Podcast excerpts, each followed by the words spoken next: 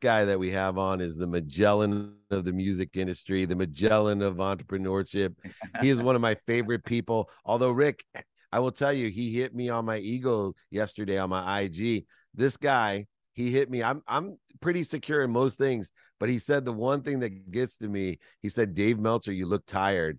And I got really defensive immediately. I'm like, oh, do not say that in public. Come on, Clinton Sparks, entrepreneur, investor, executive, author, marketing maven, navigator, disguised as a Grammy nominated multi platinum DJ, producer, songwriter, and most importantly, in my life, especially over the last few years, he is someone like you, Rick, that I call a good friend, and he's a good friend to many. Welcome to Game Set Life, my friend Clinton Sparks. Thank you very much. And by the way, that's what good friends are for. Good friends are supposed to point out your insecurities and bag on you with things that bother you.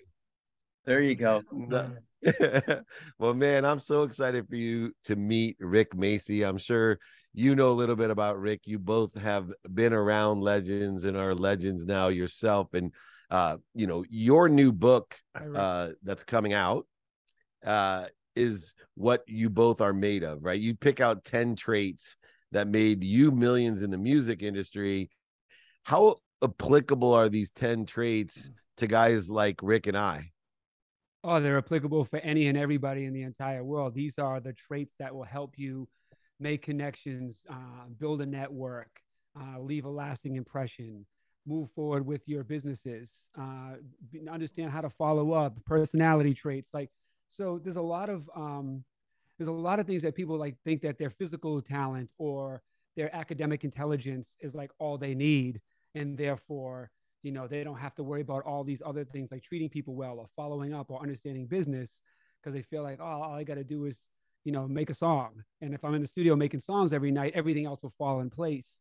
Uh, and they fail to realize that all of these traits and these uh, personality characteristics and the way that you carry yourself, you conduct yourself, your discipline, and all that stuff, which I'm sure Rick is a, is a legend at understanding discipline. Um, you know, even disciplining like shutting up. You know what I'm saying? Like that takes discipline to shut up and listen. And a lot of people like don't even have that discipline. They think they have the answers, or they think they that what they have to say or their opinion is what's going to rule. But like you know, I oftentimes that we all see it. People stay stuck in the same place and they blame everybody else. And sometimes, you know, you gotta, it's, it's not the world, bro, it's you.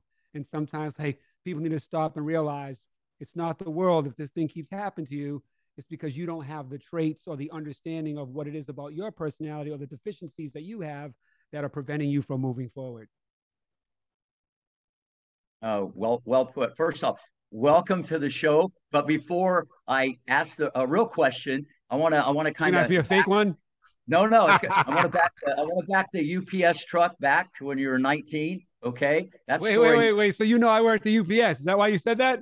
Listen, I did my homework, and the more I did, you're the man. I love you. But here's what we got in common: you like helped sell 75 million records, and I've picked up 75 million tennis balls on a court. So right off the bat, we got something in common. And you've done things with Lady Gaga. You've done stuff with Beyonce. You did stuff with Pitbull. And when I coached Serena and she got a hold of you, trust me, she was like a pit bull. So right off the bat, Dave, we got something in common before we even oh, dive yeah. into this. But what I'd like you to do is kind of back up a little bit, you know, back in Boston, Massachusetts, and kind of tell the story to the viewers because it's like anything in life. It's not where you start, it's where you finish. And when I started reading this stuff, uh, and picked up on some of the pillars that have made you what you are today genuine. You like to help others more than help yourself. Okay. You're very much like a giving type of person. But at the end of the day, if you could kind of elaborate on that, because those pillars that you have have been with you your whole life. Well, I think, you know, uh, there's a lot of people out here in the world, like we do these podcasts and these interviews and conferences and write books and we do all these things to try to teach people you know ways to improve on themselves right or understand how they're stuck and how to get unstuck and i think a lot of times like it's not a one size fits all although there's a lot of things that you can plug in that will help you to get to a better place but i think a lot of people who are who they are now you have to understand who they were at the beginning of life and what they went through and what they've overcome because a lot of people think, oh, if I just do those things, I'm going to have the same success. But you don't, it's not necessarily true because you don't know how to to pivot when you need to or how to understand that person's body language the way say maybe I would or different cultures and different people. So back the way I came up was I lived 10 lives before I was 18. So I already understood the world, the people in it, like desires, fears, dreams. And to give an example, like I was always like the white kid in an all black neighborhood and then like my mom would have like gay dudes and like lesbian women living with us and like one was even a cross dresser so like there was just so many things i was exposed to at such a young age it was all normal to me right so i didn't have to go grow up in life and be like that's weird or i don't understand that so thinking that everything's equal and everything's the same from the beginning really was a great foundation for me to accept and understand and be willing to understand what the whole world has to offer and the people that are in it so then that was a great foundation for me. So then as I was growing up, you know, in my single digits, uh, and being in a rough, rough neighborhood, my father's alcohol left us. I was sexually abused for many years, uh, and stuff like I would pay attention to why people did things, and I always internalized and would think like, why is that guy a bully, or why is that kid beating up a dog, or why does that kid that, and I would think about, or why does my mom cry, or why does my dad do this, and even to the point like the the man that sexually abused me even i remember sitting in bed thinking what makes him do this? Right? So like in my mind i would always assess and analyze the moment and the things and the people which would then help me understand you know the the, the functionality of these things that are happening right so um when i would be young and i would listen to like women complain about men right I think, okay, well, this is what women don't like about men. If I want to be a likable man and have a woman love me, I need to listen to these things. And a lot of times, like even now as adults, we all fall victim to it from time to time. But when I say what I'm going to say, we're all going to relate to it. How many times where you may hurt someone's feelings or make somebody feel bad, whether it's your wife or your kid or your friend or whoever, and they tell you, 90% of people say, well, you shouldn't feel bad, or I didn't make you feel bad, or there's no reason for you to feel bad, as opposed to saying, oh shit, I didn't know I did that. What did I do specifically that hurt you? How did it hurt you? And then inside now say, now these are the things I need to change. So I never do that again to this person or anybody. And I think most people in life, unlike athletes, who you have to learn to become better, but like unsuccessful athletes probably don't listen and learn and pivot. And when they listen to you, they're like, well, I am doing it that way. And you're like, well, if you were doing it the way I'm telling you, then you'd be better, but you're not. So shut up and listen to me. Right. So it's the same thing you got to do to yourself. Look in the mirror sometimes and be like, dude, shut up and just listen. The whole world is talking. People are protesting, your kids, your wife, your boss, your employees. People are talking. If you just shut up and listen, you'll learn how to do things right and get the answers that you need to be able to be the great person you want to be. Eh, eh, Clinton, you're you're an amazing guy, and I have so much in common with you. And one thing, unfortunately, I have in common with you is similar childhood trauma. And I'm turning 55 years old, which is probably why you thought I looked so tired. I'm just old.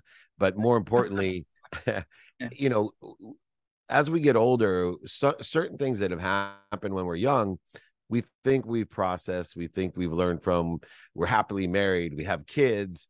And as we keep peeling the onion back, uh, as you are a very humble uh, and a person who illuminates the truth, uh, you know, you, you, people would say you're courageous for uh, being able to express what has happened. A lot of people hide from it, and I've tried to do the same thing. But it was amazing into my 50s that I realized that I still had more work to do from the childhood trauma. Has there been any epiphanies or lessons that you've learned later on in life as you're processing you know the abuse that you suffered as a kid do you see it still manifesting in relationships or are, are there still things to work on? Because i'm like i said almost 55 and i still am working through some things that i didn't know were affecting me from when i was nine years old. Right. Um well the well first of all i'm sorry to hear that you went through that too. Um and congratulations on the successful you that you become despite that. Um, second, um, no, because early on I realized it's not my fault. Uh, so I didn't carry the weight or the burden around of something that happened to me. that wasn't my fault that I didn't cause.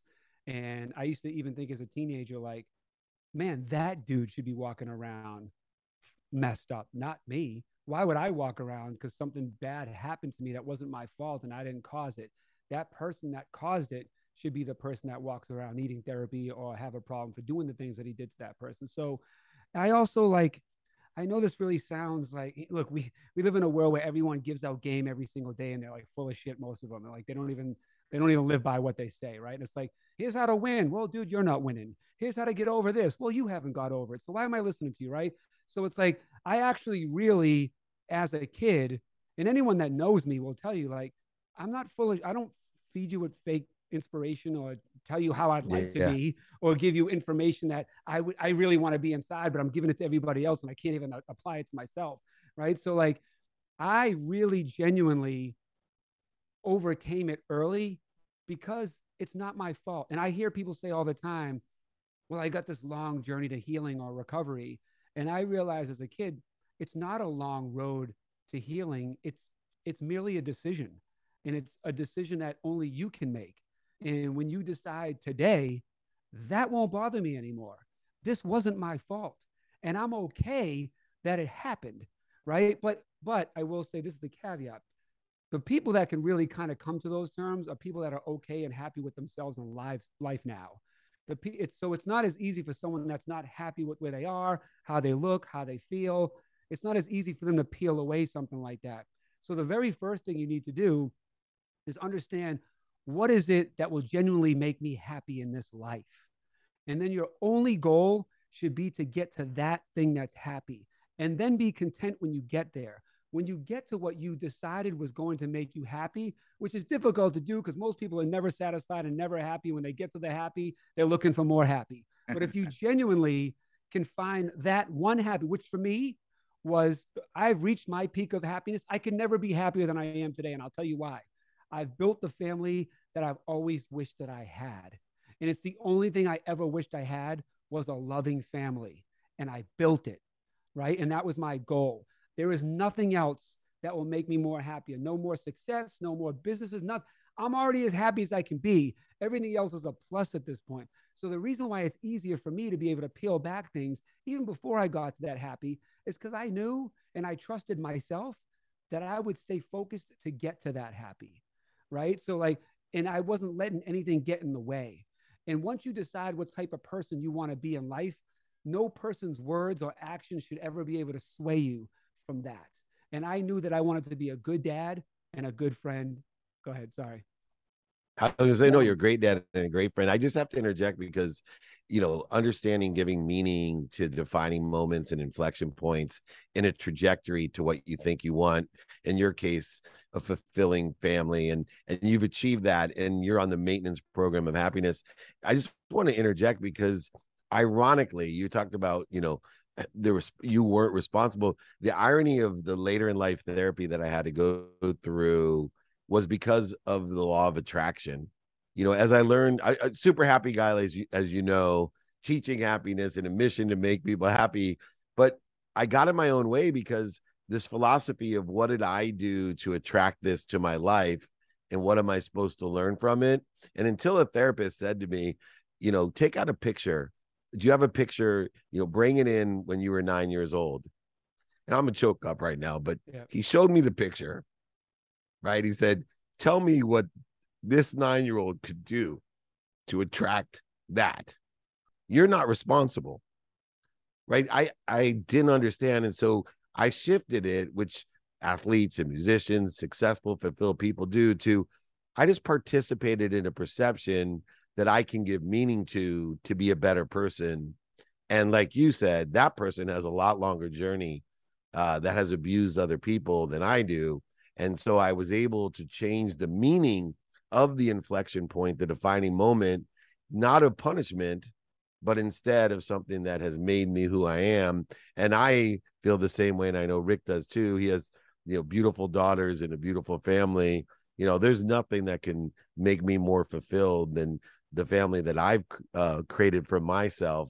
And I think it's important for people, you know, this law of attraction thing's great, but you don't necessarily you're not responsible for everything you attract you're just participating in a perception and give it the right meaning to make your life better, put yourself in a better position.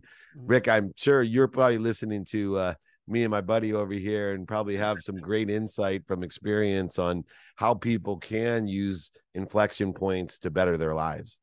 Well, no question. But to back up a little bit, um, what was said earlier by Clinton, it's the, all the kids I coach, all the students, their job description is kind of what he said run, sweat, and shut up. That's kind of how I t- t- have their frame their job description. That's what I want. But before I even answer that question, I would really love for Clinton to explain when he worked for UPS and he had a back injury, how he can tell everybody how he turned a negative into a positive.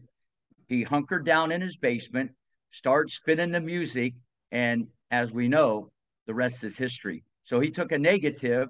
Okay, he couldn't do what he, but that turned into a positive. It looked, it became an opportunity. And I think everybody watching this, you're going to have problems and you're going to have roadblocks. And you got to understand everybody we have on here, Dave, is saying the same thing, but a different venue, a different situation. If you could uh, elaborate on that a little bit, I thought that was like fascinating. Well, first of all, I think you know more about how I came up than my dad does. Uh, I, listen, I have potential. I have potential. I'm working on it. Yeah. Uh, secondly, my life has been a series of turning negatives into positives. Um, you know, even going back to being being a kid. So I never look at things as like, oh my God, this everything's messed up. It's a problem. I literally so one of the chapters of my book is called Mastering Art: Automatic Resourceful Thinking. So I've mastered art at a young age that when something happens, I immediately think, all right, who do I know that can help me? How do I fix this? What can I do to change it? Like, what are my resources to make this a better thing? So I've always done that. I still do it to this day. When I get a call from someone at my company, like, oh my God, this is going on. First thing I do is like, all right, let's let's calm and let's figure out how it happened, the reason it happened, and how we can resolve it. Is it as big of a deal that you than we think it is, right? So Correct. I always do that. And I think that if people want to, first of all, everyone needs to remain calm. We've all heard that throughout our life, right? Part of most of the reason people create problems or friction within their family or their partners or whatever, they let their emotions get the best of them. If you can, as soon as you get upset, instead of saying, "Why the fuck would you do that?" No, no, no, no, no, and then that person goes back to you because then there's egos involved and da da da. And like, if you just say, hey man, here's how I'm feeling. Here's the problem that I think is is causing me to feel this way. I'd like to know your thoughts on it. And you can calmly have a discussion about it. Nine times out of 10, if look at everybody thinks they're a boss or a leader or in charge, right? And if you want to be a leader or in charge, then you have to be the one that controls other people's the moment with other people's emotions. You can't let them drag you into that. Otherwise, you're not a leader, right? So you need to stop. Like, you know, if you had one of your players like, I hate this, I'm gonna quit. I'm so tired. This is not working out, Rick. Oh, you blow as a coach. Da-da-da. Like, you don't get offended. You don't say like this kid's uh, helpless. You just say, all right, I understand those emotions. I get where they're coming from. Let me, as a leader, help them understand where they're coming from and how to contain them and how to use them to become better. So that's in my that's the definition of a real leader to me. Absolutely. And take a negative to a positive. Eh, Clinton, you're obviously a, an expert in emotional intelligence, and Am when I? you talk about, um, yeah, you are, and the emotions. Don't tell my wife emotion, that. but, Dave, but Dave, he just he's done this his whole life. It's just how he's wired, and he doesn't think anything about it. That's why it keeps getting better and better. He's not ahead of himself. He's just like I said, genuine. He analyzes everything. He loves to help others more than himself. And these pillars are what's made him where he's at today. I mean, that's the cornerstone. You know what I'm analyzing right now, Rick? That you leather couch, want me to that burgundy leather couch you have in the background. the red leather is from like the old the butcher shop. It's uh, we'll get we'll get Will Ferrell playing the flute in the background. That'd be perfect. Uh, but no, with that emotional intelligence and vulnerability that you have, I think it's extremely applicable to music because music of all industries is the most like physically emotional, meaning that it deals with vibration and frequency. It's it's energy and motion, and it makes people feel a certain way. And you've been an expert understanding what makes people feel a certain way. You've right. mentioned it since you were a little kid. Rick says you're wired to understand how people feel, which I uh, define as emotional intelligence. You obviously have a great knack with millions of records sold of knowing how music is going to make someone feel. Were you cognizant of this emotional intelligence and how it was applicable to the music industry? Or is it like Rick said, you're just wired that way and you really didn't understand you were still just doing the exact same thing, but with music instead of people? Well, I always knew early on that um, the most important thing was feelings, right? And feelings is what drives someone to get married, it drives someone to go to war, like feelings. And even in like sales and marketing, like I've always recognized that you're not selling a product or a service, you're selling a feeling. And if you care enough to understand what it is your customer, your partner, your significant other needs to feel, it starts with you caring, right? You have to care, really care.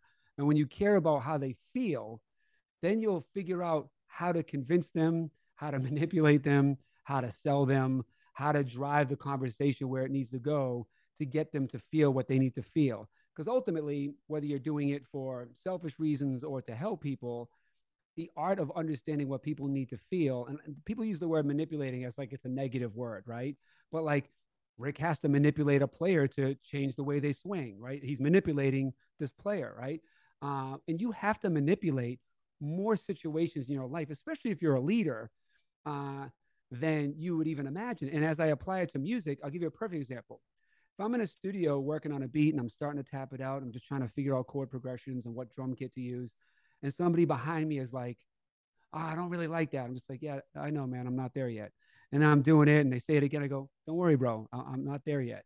And I'm saying, then you know, can you just leave the room? Like, I, I so, it's just kind of like, and what I say that is like, I can't tell you how many times in my life I've had to manipulate people just to move them out of the way so I can get the job done. And then everybody wins in the end. If I tell them the process or I don't have the art of moving them out of the way, there'll be an obstacle or they'll complain or they'll throw pollution in it and we can't get the job done and everybody loses right? So I need to know what this person needs to feel, whether they got an ego, they feel like they were the one that came up with the idea, which I don't care who wins the home run, hits the home run, as long as we win the game. So if I got to make you feel like you came up with the idea, or I got to make it feel like, oh man, I'm only good because of you, like I don't care. I don't have an ego. And the two things that ruin everybody and everything is greed and ego. If you can get rid of both of those things, you've literally figured out the keys to life because you're moving so lightly and stealthily and without an agenda that you're, well, without a, a, an evil agenda, you still have an agenda to help everybody win and be happy. But like, man, I can't tell you how many companies I've been a part of that the CEO destroyed the company because of those things and the lack of self awareness and the unwillingness to change and listen. Listen, I would say you're one you're one hey, thought hey, away from ease. Hey Dave, Go we're ahead, we're, hi- we're hiring coaches, so if he wants to kind of maybe slide out of a profession, uh, I he's the leader in the clubhouse. I mean, this guy's a coach. I mean, he's just it's just in a different venue. He is in the Hall of Fame as a coach. I like to call myself uh, a culture coach. There you, go. Nice. Coaching the culture on how to be better. I love he, that. He, he does. And I'll, I'll repeat. Yeah, he's you're just one thought away from being at ease and those thoughts can alleviate the greed and the ego and you're just an expert at that type of emotional manipulation of understanding and appreciating through vulnerability and truth and that's what I've always been attracted to with uh, you, Clinton, and just a blessing to have you on the show and giving us the game set in life advice to build a better culture for all of us and continue to do what you do with the books, the speaking, the entrepreneurship, and of course the music. Uh, we're both in your corner, and if you ever need a job uh, as a coach in the sports or entertainment world, we're here for you, bro. Thanks, David. Thanks, Rick. Hey, Rick, I just have one question before we. I have a lot of questions I want to ask you, but I know we don't have time. but one question. Now, did you use your eye or a measuring tape to separate each one of those pictures behind you? my daughter did it. I, my daughter does all that stuff. I just like sit down and fire away. So uh, I don't know if you had an daughter. OCD where it had to be exact, or you just no, yeah, looks good enough. listen, that's why you're a coach. You're right. If it's an inch off and I walk by it, you know I got to go back and fix it. But you know what? That's the art of coaching. You just keep pecking until you find the answer, and you got to be relentless. It's just that the tennis court's been my platform what if one of these things that just shifted a little, it might as well be a dead body on the middle of my floor. I can't I can't operate if something's out of order. Yeah, got a lot of common. I got too I got too many things in my office to organize. So you got the best. What's, what's your office? The stadium today, David? It's so, yeah, I got my office at SoFi, so not bad, right? Nice. Well, thank Come you so much, me. guys. I appreciate you guys are both legends, and I'm so honored to be on on the show with you guys. And thank you for sharing your platform and having me a part of this. No, thank you so Anytime. much for coming on. It was awesome.